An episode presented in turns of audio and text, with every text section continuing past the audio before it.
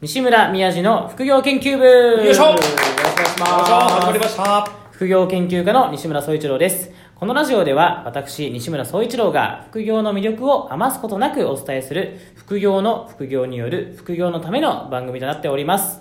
アシスタントの2分の5宮地ですよろしくお願いしお願いしまますす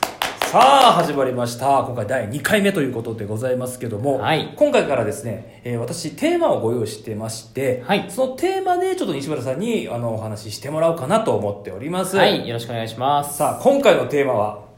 副業のメリットはでございます、はいやっぱりね副業を始めようかなと思ってる方すごい多いと聞いてるんですよそうですねまあ、そういう方にですね、副業のメリットをね、今日お時間の許す限りお伝えしていただいたらなと思うんですけども、はいで、私ね、あの、本読ませてもらいました。はい副業の教科書。ありがとうございますあの中に三大メリットっていうね、あの、はい紹介がありましたけども、はいその三大メリットをせっかくなので、はいちょっとここでもう一回、あの、聞きたいなと思うんですけども、はいズバリこの三大メリットとは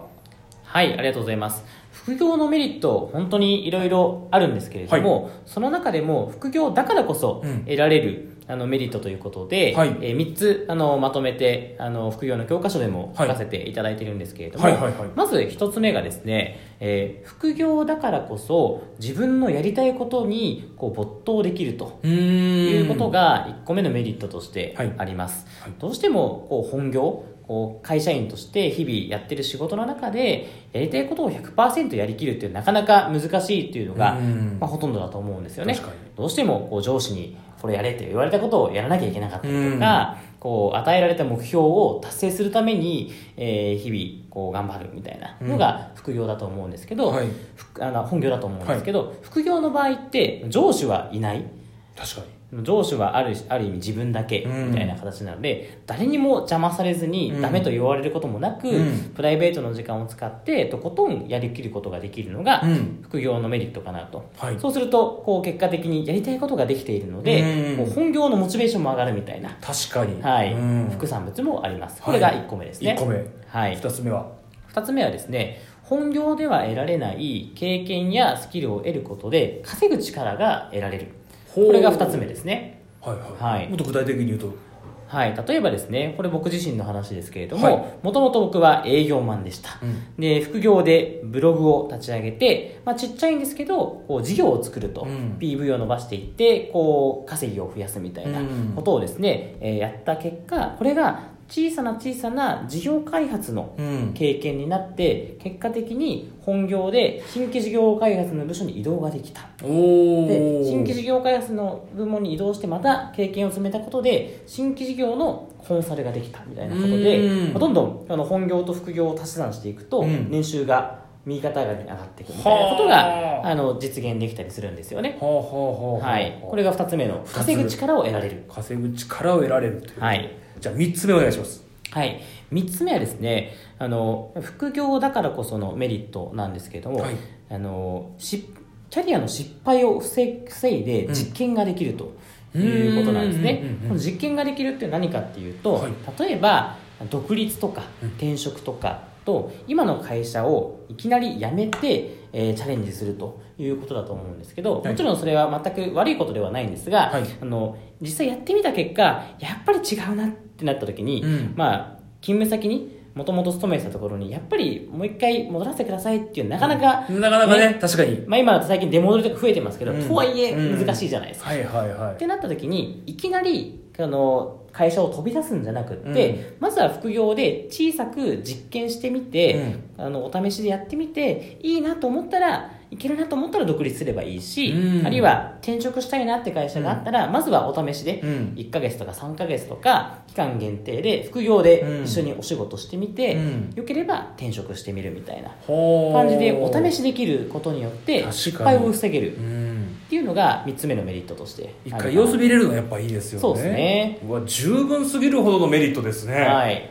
はあそうですかでもこのメリットを伺った上でね、ええじゃあ2020年今年ねちょっと副業頑張ってみようかってね思ってる方も多いと思うんですけども、ええええまあ、2020年今年ですよね、はい、この副業するにははい、メリットがあるのかないのかこれズバリ西村さん言っていただいていいですかはい、ズバリ2020年ははい副業やるメリット大ありの大ありですかはい、思います。大ありはい。理由はどういった理由ですかこれはい、ありがとうございます。まあ、シンプルでですはね、二、つあるんですけど、一つは、副業を認める会社がすごく増えてきているとええいうことなんですね。はいそれこそ僕がこう副業を始めた2013年当時は、はい副業禁止の会社が9割。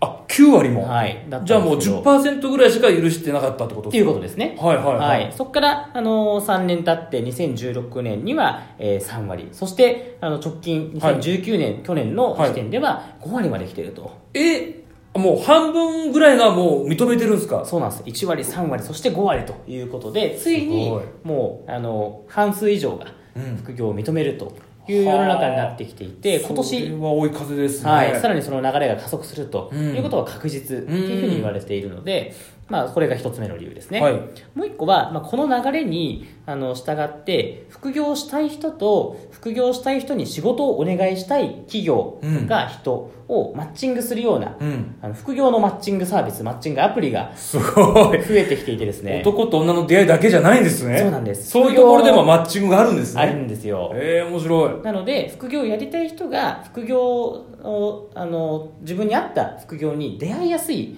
うーんはい、あの素地が整ってきて環境ができてきているので、2020年は副業をやらない理由がないということそですねんなに環境整ってるんだったらもうやるべきですよねもうぜひチャレンジしてほしほしいなと思いますね。おーそれはいいこと聞いたはい。でもやっぱりこのねメリットだけの話だけではあれですからうんうんうんうんうんまあデメリットも多少はあると思うんですよ服はいに関してね、はい。それも西村さんの口から言える範囲でやっぱデメリットはこんなことありますよっていうのもね、せっかくはいなのでお伝えいただきたいなと思うんですけども、はい。ありがとうございます。これ基本的には、はいあの、副業って、あの、デメリットってそんなないと思うんですよ。はいで、僕は副業って、もう趣味を、こう、趣味の延長線上にあるようなものだなと思っていて、自分がやりたくてやるもんなんで、はい趣味にデメリットあるかっていうと、まあ、ないじゃないですかないですよねもう趣味は趣味ですもんねね、好きだからやることなうんんで、そうですよねなんですけど、あの、一つ挙げるとすると、時間がなくなるっていうのは間違いなくあると思いますね。時間は取られますよねそうですね、うんでプライベートの時間で今までもう土日ずっとゴロゴロしてました、うんアニメゲーム漫画三昧でしたって人が